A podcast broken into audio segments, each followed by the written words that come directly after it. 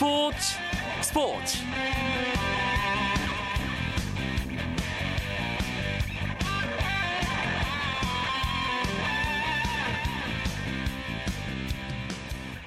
안녕하십니까. 금요일 밤 스포츠 스포츠 아나운서 이광용입니다. 프로야구 한국 시리즈 행 향방을 좌우할 플레이오프 3차전 선발 투수가 결정됐습니다. 두산은 에이스인 더스틴 니퍼트를 LG는 두산에 강한 두산 천적 신재용 선수를 낙점했습니다. 두 팀은 2013 가을 야구 플레이오프에서 1승 1패 호각세를 이루고 있죠. 오전 3선승제인 만큼 3차전 승리팀이 한국 시리즈행 티켓을 거머쥘 가능성이 아주 큰 상황인데요. 따라서 에이스와 맞춤 선발의 맞대결에서 한국 시리즈 진출팀을 점쳐볼 수 있을 것으로 예상됩니다. 주말 바로 내일입니다. 낮 경기로 펼쳐지는 플레이오프 3차전 두 팀의 멋진 승부 기대하면서 금요일 밤 스포츠 스포츠 시작해 보겠습니다. 먼저 오늘 들어온 주요 스포츠 소식부터 정리해 드립니다.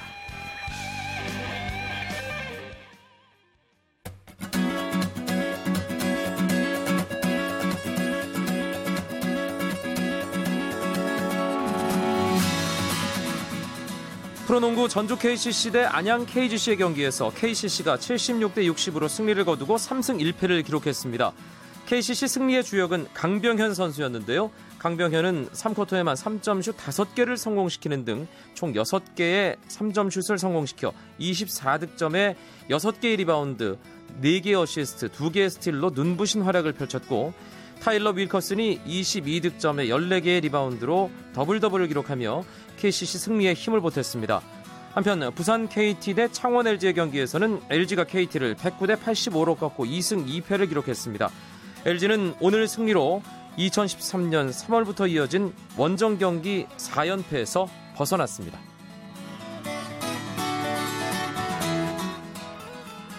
미국 프로야구 메이저리그 보스턴 레드삭스가 디트로이트를 꺾고 월드 시리즈 진출에 1승만을 남겼습니다. 보스턴은 디트로이트 타이거즈와의 아메리칸 리그 챔피언십 시리즈 5차전에서 결승 홈런을 터뜨린 마이크 나폴리의 활약을 앞세워 4대 3으로 승리했습니다.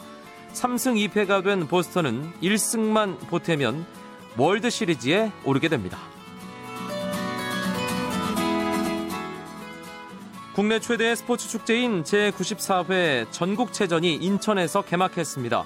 수영의 박태환과 체조의 양학선, 손연재를 포함한 선수단은 문학경기장에서 열린 개막식에서 선전을 다짐했습니다. 대회 첫날 여자 역도 최경량급의 기대주 이슬기가 역도 여자 고등부 48kg급에서 인상 76kg, 용상 90kg, 합계 166kg을 들어올려 모두 1위를 차지하며 올해 체전에서 처음으로 3관왕에 오르는 영예를 안았고 여자 사이클 국가대표 이혜진은 여자 일반부 50m 독주 결승에서 35초 340의 대회 신기록으로 우승했습니다. 프로야구 넥센의 김수경 코치가 현역으로 복귀합니다. 넥센 히어로즈는 김수경 불펜 투수 코치가 내년 시즌부터 고양 원더스에서 선수로 뛴다고 밝혔습니다. 구단에서는 넥센 소속으로 복귀를 권유했지만 김수경 코치는 새롭게 도전한다는 마음으로 독립구단인 고양 원더스를 선택한 것으로 알려졌습니다. 윤석민 선수의 미국 프로야구 메이저리그 진출이 가시권에 들어왔습니다. 한국야구위원회는 미국 프로야구 메이저리그 사무국으로부터 윤석민에 대한 신분 조회 요청을 받고 윤석민이 프로야구 기아 타이거즈 소속 선수이며 한국 시리즈 종료 후 자유계약 선수 자격을 취득할 수 있다는 내용을 통보했다고 밝혔습니다.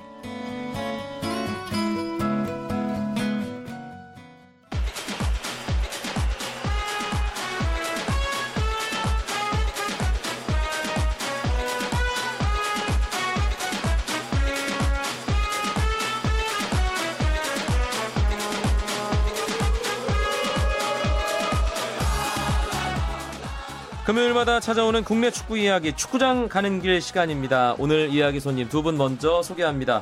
스포츠 서울의 김현기 기자 안녕하세요. 네, 안녕하세요. 스포츠 경향 황민국 기자도 함께합니다. 안녕하세요. 홍명보호가 10월 A매치 두 경기 지난 주말 그리고 주중 음, 상암과 천안에서 가졌습니다. 먼저 브라질전 어, 김현기, 황민국 두 기자 모두 현장에서 저와 함께 경기를 지켜봤는데 어떻게 보셨어요? 김현기 기자 먼저. 네, 일단 0대 2로 졌죠. 진 것은 진 거고 어, 스코어 차가 그렇게 많이 나지는 않아서 그래도 또 우리 선수들이 열심히 잘 싸웠습니다. 이제 내용면으로 들어가 보면 그래도 어, 우리 선수들이 브라질 같은 우승 후보와는 또 격차가 좀 있었다. 이것을 잘 교훈으로 삼아서 앞으로 대비를 해야 되지 않을까 이런 생각을 했습니다. 황민국 기자는요? 저도 그렇게 다르지는 않았습니다. 아, 브라질 보면서 연습부터 보면서 약간 긴장하고 이 부분 좀 강할 것 같다 생각을 했던 부분들이 실제 경기에 들어가니까 차이가 드러나는구나 이런 부분을 확인했고요. 네. 우리 선수들이 좀 거칠게 다루긴 했지만 그래도 이 브라질 선수들을 어느 정도 견제하고 좋은 경기를 했다. 이 정도는 칭찬하고 싶었습니다. 머스코는 0대 2로 패했습니다. 여러 가지 우리 과제를 남기긴 했지만 그래도 뭐 저는 축구 캐스터 입장에서 현장에서 보면서 홍명보 호출범 이후 그래도 경기력이 가장 좋은 한 판이 아니었나 그런 생각은 했거든요. 김현기 기자, 제 의견 어떻게 생각하십니까? 네, 예. 저도 이 홍명보 출범 이후에 이 브라질전 아주 잘 싸웠고 내용도 괜찮고 선수들이 경기 끝나고 이제 자신감을 많이 얻었다 이런 얘기 했거든요. 네. 그게 이제 선수들이 그냥 하는 얘기가 아니고 뭐 홍 감독을 비롯해서 우리 축구 팬들도 그런 생각을 많이 했고 동의한다 동의하고 있습니다. 네. 특히 미드필드에서 브라질에게 일방적으로 공간을 점유당하지 않았다. 이런 부분들이 전문가를 통해서 또 기자들의 입을 통해서 많이 회자가 됐잖아요, 황민국 기자. 예, 전 다른 선수보다 한국인 선수를 칭찬해주고 싶습니다. 네.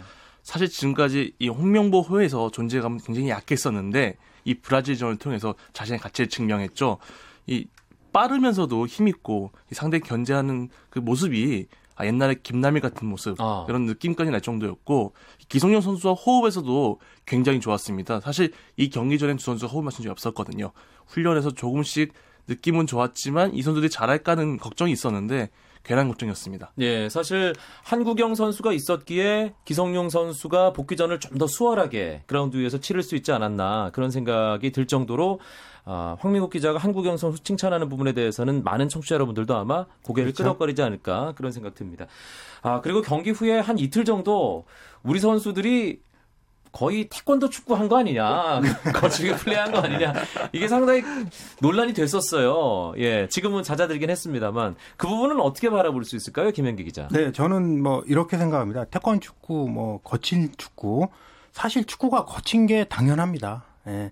예쁘게 축구할 수만은 없고요. 다만 이제 그때 플레이를 저는 다소 영리하지는 못했다. 이렇게 아. 얘기하고 싶습니다. 왜냐면은 사실 그때 전반 35분까지는 저희가 우리가 이 브라질의 이 공격을 잘 차단을 하고 있었어요. 그리고 브라질도 아, 이 한국 수비를 어떻게 뚫어야 할까 약간 고민하던 시점이었거든요. 브라질 그런, 선수들이 시간이 갈수록 조금 답답해한다는 네, 그런, 그런 느낌이 있었습니다. 받았거든요. 그런데 우리가 조금 거칠게 뭐 태클하고 파울하면서 흐름이 끊겼고 예. 그 이후에 흐름을 다시 살려나간 쪽이 브라질이었어요. 음. 그러니까 전반 43분에 네이마르 선수가 이용 선수하고 이 경합하다가 위험 지역에서 파울을 얻어냈고 사실 이용 선수가 그 전까지는 네이마르 선수나 뭐 헐크 선수 잘 막았거든요. 위험 지역에서 파울도 안 나고 그런데 그런 어수선한 상황이 지나간 뒤에 이용 선수의 파울로 네이마르 선수가 프리킥을 넣은 것 이런 것은 결국은 이 네이마르나 내년에 메시나 뭐 이런 호날두 선수를 상대할 때 어, 무조건 거칠게 한다기보다는 좀 더 영리하게 거칠어야 된다. 음. 이 상대 에이스를 이런 식으로 다룰 수 있어야 하고 좀 더 냉정하게 대처할 수 있어야 한다. 이런 과제를 또 남겨주지 않았나 그렇게 생각하고 있습니다. 그리고 반칙을 하더라도 지역을 좀 가려서 해야 될 것 같아요. 네, 그렇죠. 예, 거의 어, 프리킥을 줬을 때 거의 페널티킥에 준하는 그런 선수들 있지 않습니까? 방금 김현규 기자도 얘기했던 네이마르, 메시, 호날두, 호날두. 네. 이런 선수들은 네. 한 20m 안팎의 거리에서는 뭐 거의 여지없이 한 두 개 중에 한 세 개 중에 한 개는 골로 연결을 시키는 선수들이 거의 그런 셈이죠. 예. 네, 네. 그렇기 때문에 그 부분은 분명히 경계를 해야 된다. 그러니까 좀 위험하지 않은 지역에서는 거칠게 다루더라도 예전에 저 그 생각이 납니다. 기성용 선수가 스코틀랜드 셀틱에서 뛸 때 레인저스와의 올드펌 더비를 하면 이건 축구가 아니라 격투기다 그런 얘기를 입버릇처럼 했거든요. 네, 그 정도로 뭐, 예, 네. 치열한 경기 상황들이 축구에서는 종종 있기 때문에 예 그런 부분 분위기도 이제 필요에 따라서는 예 적절하게 활용을 하되 영리하게 해야 그렇죠. 된다. 흐름을 우리 쪽으로 끌고 갈 수 있게 그런 식으로 거친 축구를 하면은 더 괜찮을 것 네. 같습니다. 네. 영리한 싸움다 기대라고 말하고 싶거든요, 사실은. 아, 예. 예. 싸움다기 표현 나쁘진 않습니다. 뭐 중, 예, 중원에서 열심히 싸워준다는 표현이니까요. 근데 이제 선을 넘기지 말아야죠. 그렇죠. 마, 방금 말씀하신 것처럼 위험 지역에서 반칙을 하면 안 되고 또 그 반칙이 도가 넘어가서는 안 됩니다. 그러니까 월드컵 본선에서 바로 빨간 카드가 나올 정도의 반칙을 한다는 건 팀에게 엄청난 해를 끼치는 일이니까요. 예, 그런 행동을 피하면서 거칠게 축구한다면 아주 영리한 축구가 되겠죠. 네, 브라질전은 그렇게 정리를 해볼 수 있을 것 같습니다. 우리가 지긴 했지만 자신감을 얻은 한 판이었다. 말리전 홍명보 감독이 만리전 준비하면서 계속 공격적인 부분에 대한 강조를 했습니다. 훈련 상황을 보면서 기자들이 수군댔다면서요. 홍명보 감독이 그라운드 깊숙이 들어가서 공격 상황에 대해서 구체적인 주문을 하는 걸 거의 처음 봤다면서요, 김현기 기자. 네, 그 훈련 만리전 전날 훈련을 제가 파주에서 봤는데 홍명보 감독하고 박거나 공격을 맡고 있는 박거나 코치 이 두 명이 페널티킥 지점에서 나란히 서가지고 우리 공격수들 그리고 공격형 미드필더들을 모아놓은 다음에 유기적인 패스 연결을 하고 그다음에 슛으로 마무리하는 그런 훈련을 지시했는데 뭐 일일이 지도도 하고 사실 홍 감독이 공격에 대해서는 또 그렇게 그렇게 말을 많이 하는 편은 아니었거든요. 그런 게 인상적이었는데 다음날 이제 만리전을 통해서 잘 실현이 됐던 것 같습니다. 네, 특히 손흥민 활용법도 상당히 관심사였습니다. 홍명보 감독이 약간 밀당성 발언도 했고요. 손흥민 아, 손흥민이라고 뭐 주전 보장되는 거 아니다. 우린 손흥민을 위한 팀이 아니다. 이런 얘기를 했는데 결국 선발로 나왔고 손흥민 선수가 골도 기록을 하면서 공격 진영에서 잘 활약을 했어요. 황민국 기자. 예, 선발 체질이란 걸 좀 보여줬다고 말하고 싶습니다. 네. 이 선수가 자신이 가지고 있는 재능을 발휘하기 위해서 좀 시간이 좀 필요하거든요. 그런 면에서 좀 브라질전 좀 아쉬웠고요. 근데 말리전은 그 아쉬움을 완벽하게 털어냈습니다. 이 왼쪽 측면만 고집한 게 아니라 그 가운데 오른쪽 측면까지 움직이면서 공격을 풀어내는데요. 아무래도 말리 상태로 사실 전반에 선제골 내준다면 어려운 시점에서 물론 이제 동점을 넣었지만 그 시점에서 소름 선수가 골을 넣었기 때문에 우리가 말리전 대승을 거두지 않았나 싶습니다. 황미국 기자가 지금 말을 했던 그 골 허용하는 장면 사실 선제골 허용하면서 뭔가 이 분위기가 상당히 좀 가라앉는 그런 느낌이 있었잖아요. 그리고 더더군다나 안 좋았던 건 우리가 계속 실점하는 패턴이 반복됐다는 점이죠, 김현기 기자. 네, 사실 말리전 이제 3대 1로 이겼으니까 잘했다 이렇게 박수를 받았지만 이제 며칠 지났잖아요. 냉정하게 평가하면 한 70점 정도밖에 안 되는 경기입니다. 네. 왜냐면은 그 세트피스 실점 때문이죠. 사실 세트피스는 이제 수비수는 물론이거니와 11명 전원의 약속과 유기적인 호흡이 중요한데 이번에 또 그 상대의 공격수를 놓쳐가지고 이 상대 선수가 높이 떴을 때 그 높이에도 대응하지 못했고 또 그런 위치 선정, 움직임 다 놓치면서 실점을 했거든요. 이제 돌이켜 보면은 이 지난달 크로아티아전 때도 비슷하게 코너킥 상황에서 한 골 먹었고 또 브라질전 때도 네이마르 선수가 프리킥 찰 때 뭐 벽도 약간 어설펐고 뭐 선수들 간의 이 호흡도 안 맞았고 그러면서 네. 실점을 했, 했기 때문에 이제 3연속 세트피스 실점인데 이런 점은 역시 고쳐야 될 것 같습니다.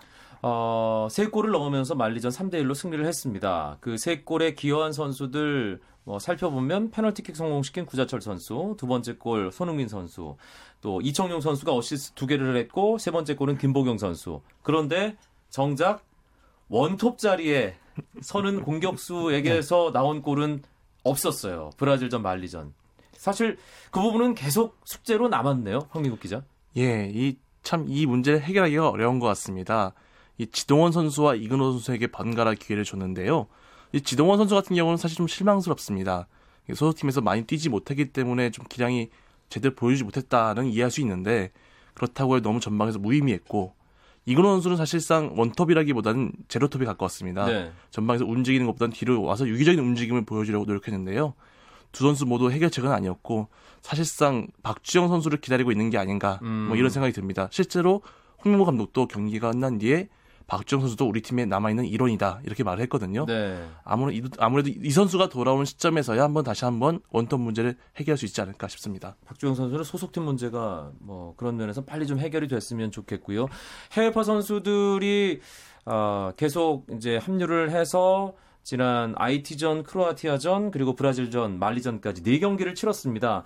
해외파 선수들 에 대해서는 어떤 평가들 기자들 사이에서 나오고 있나요? 네. 김병기 기자. 그 각자 소속팀에서의 활약도가 대표팀에서 거의 비슷하게 나타났습니다. 이제 손흥민, 기성용, 이청용, 김보경 이 선수들은 지금 소속팀에서 주전으로 뛰고 있거든요. 대표팀 와서도 아주 좋은 경기력 선보였고 제 몫을 다 했습니다. 반면에 지동원이나 윤석영 같은 경우는 지금 소속팀에서 거의 벤치에 있고 이 경기를 거의 못 나오고 있는 상황인데 이번에 역시 대표팀 와서 그런 떨어진 폼을 그대로 반영한 것으로 이렇게 다들 생각을 하고 있고 네. 다만 이제 안타까운 게 구자철 선수예요. 구자철 선수가 홍명보에서도 뭐 공격형 미드필더, 수비형 미드필더 뭐 예를 들면 최전방 스트라이커 이렇게 세 군데로 오가고 있고 또 소속팀 볼프스부르크에서는 윙으로도 뛰고 있거든요. 이렇게 좀 이곳저곳을 왔다 갔다 하면서 지금 포지션에 혼란이 오고 있는데 그런 게 이제 이번에도 컨디션이 별로 안 좋고 경기력이 많이 못 미치는 원인이 되지 않았나 이렇게 생각합니다. 팀 분위기는 어떤가요? 홍명보 감독이 취임 일성으로 원팀을 강조했는데 가까이서 취재를 하면서 황민국 기자가 느끼기에는 원팀 뭐 이런 가치에 근접하고 있다고 보십니까? 일단 선수들이 계속 바뀌어가고 있지만 그 균일한 경기력을 보여준다는 게 이제 하나의 팀을 뭉쳐하고 있다는 느낌을 받고요. 그리고 선수들의 걱정했던 뭐 불화라든지 무슨 국내파와 해외파 이런 구분 같은 것도 못 느꼈습니다. 네. 그러면서 지금 상황은 우리하고 있던 뭐 원팀의 걱정에 대한 것은 없는 것 같고요. 앞으로 이 선수를 가지고 이제 추려가는 과정이겠죠. 음. 그 과정에서 얼마나 이제 선수들의 그런 마인드 그리고 충성심 이런 걸 이제 이끌어내냐가 과제라고 보여집니다. 예. 매달 A매치 주간이 있습니다. 10월 지났고 이제 11월에도 중순에 A매치 두 경기가 예정돼 있는데 상대 팀은 지금 11월 15일은 일단 정해진 거죠, 김현기 기자. 네, 11월 15일은 이제 얼마 전에 어제였죠. 이 국제축구연맹이 발표한 발표한 브라질 월드컵 톱시드를 받아서 논란이 되고 있는 이 제프 블레터 회장의 국가 스위스와 국내에서 평가전을 치릅니다. 네. 스위스가 이제 톱시드가 됐으니까 의미가 있는 경기가 됐고 19일 날 한 번 더 기회가 있는데 이 유럽에서 원정을 하겠다고 하지만 지금 아직 상대가 정해지지 않았습니다. 어, 최근 끝난 이 유럽 지역 예선 1위 팀들이 이 한국을 빼고 이 다른 나라들과 거의 다 상대 이 다음 달 평가전을 잡아놨거든요. 그래서 우리 이 대한축구협회가 좀 더 심혈을 기울여서 이 알맞은 평가전 상대를 찾아야 하는 이런 과제가 있습니다. 알겠습니다. 금요일 밤 스포츠 스포츠 축구 이야기로 꾸며드리고 있습니다. 스포츠 서울 김현기 기자, 스포츠 경향 황민국 기자와 함께 재미있는 국내 축구 이야기 나누고 있습니다.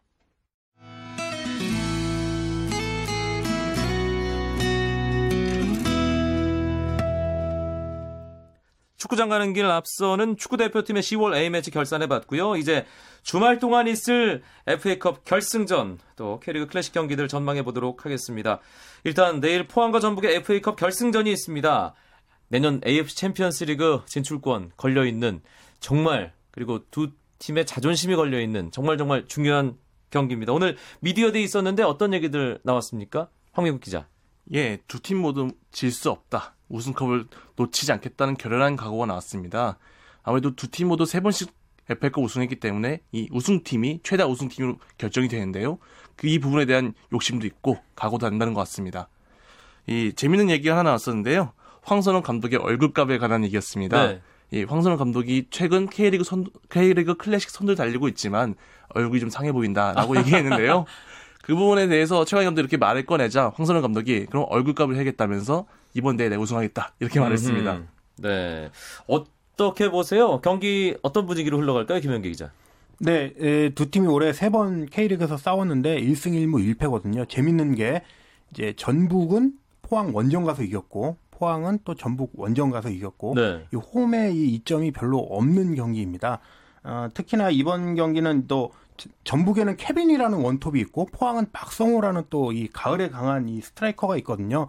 이 두 선수가 얼마나 움직여지고 골을 넣어주느냐에 따라서 승패가 갈릴 것으로 아주 팽팽한 경기가 나올 것 같습니다. 최근의 팀의 기세나 전체적인 선수단의 컨디션을 봤을 때는 전북 쪽이 좀 유리해 보이기도 하는데요, 황민국 기자. 예, 최근 4경기만 따지면 포항은 모두 비겼고요. 전북 2승 2무를 기록했습니다. 포항이 하락세에 빠졌다는 증거이기도 한데 그러면 전북이 한 좀 점수 주고 싶습니다. 네. 하지만 전북은 주축 선수 공백이 조금 눈에 띄긴 해요.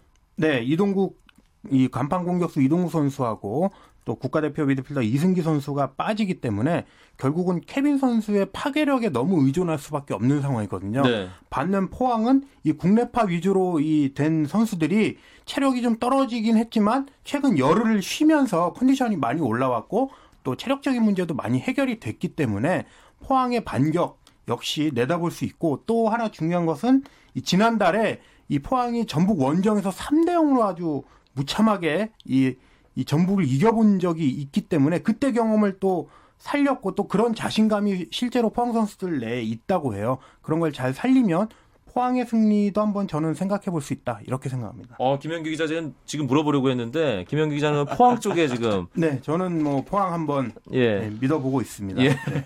황미국 기자는요. 아 이거 제가 또 전북의 승리 믿어야 되는가요? 아주 개인... 아니 그한명한 분씩 뭐 한 팀 정하고 그런 거 아닙니다. 아니 그렇다면 뭐 개인적으로 포항의 1대0 승리 좀 지고 있습니다. 아하. 이 포항이 단판 승부에 좀 강한 편인데요. 네. 특히 수비 부분에 좀 탄탄합니다. 이 전북이 공, 닭공이나 공격 축구를 펼칠 때 상대에 좀 약간 좀 약점을 노려서 노린 걸 잘하는데 3대 0 승리도 그렇게 나왔거든요. 네. 아마 이 부분을 좀 잘 살린다면 같은 결과가 나오지 않을까 생각하고 있습니다. 예. 일요일에는 캐리어 클래식 두 경기가 있습니다. 아, 서울과 울산의 경기가 관심이 가는군요. 김현기 기자. 네, 그 3위 울산과 4위 서울 이렇게 되는데 두 팀이 이제 1위가 포항이고 2위가 울산인데 울산 서울이 이 앞에 두 팀보다는 한 경기 덜 치렀습니다.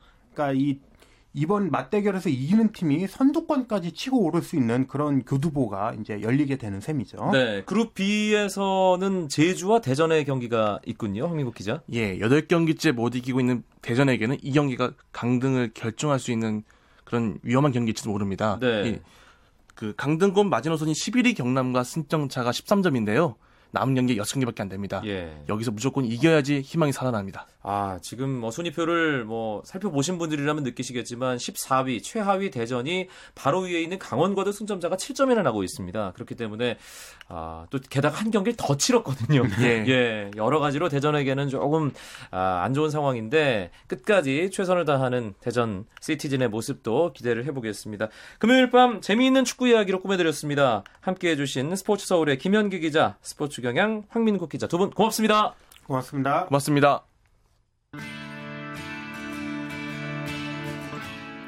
금요일 밤 스포츠 스포츠 여기까지입니다. 주말에는 9시 20분부터 최수중 아나운서와 함께 하시겠고요. 저는 월요일 밤 9시 35분에 다시 뵙겠습니다. 지금까지 아나운서 이광용이었습니다. 멋진 금요일 밤 보내시기 바랍니다. 고맙습니다. 스포츠 스포츠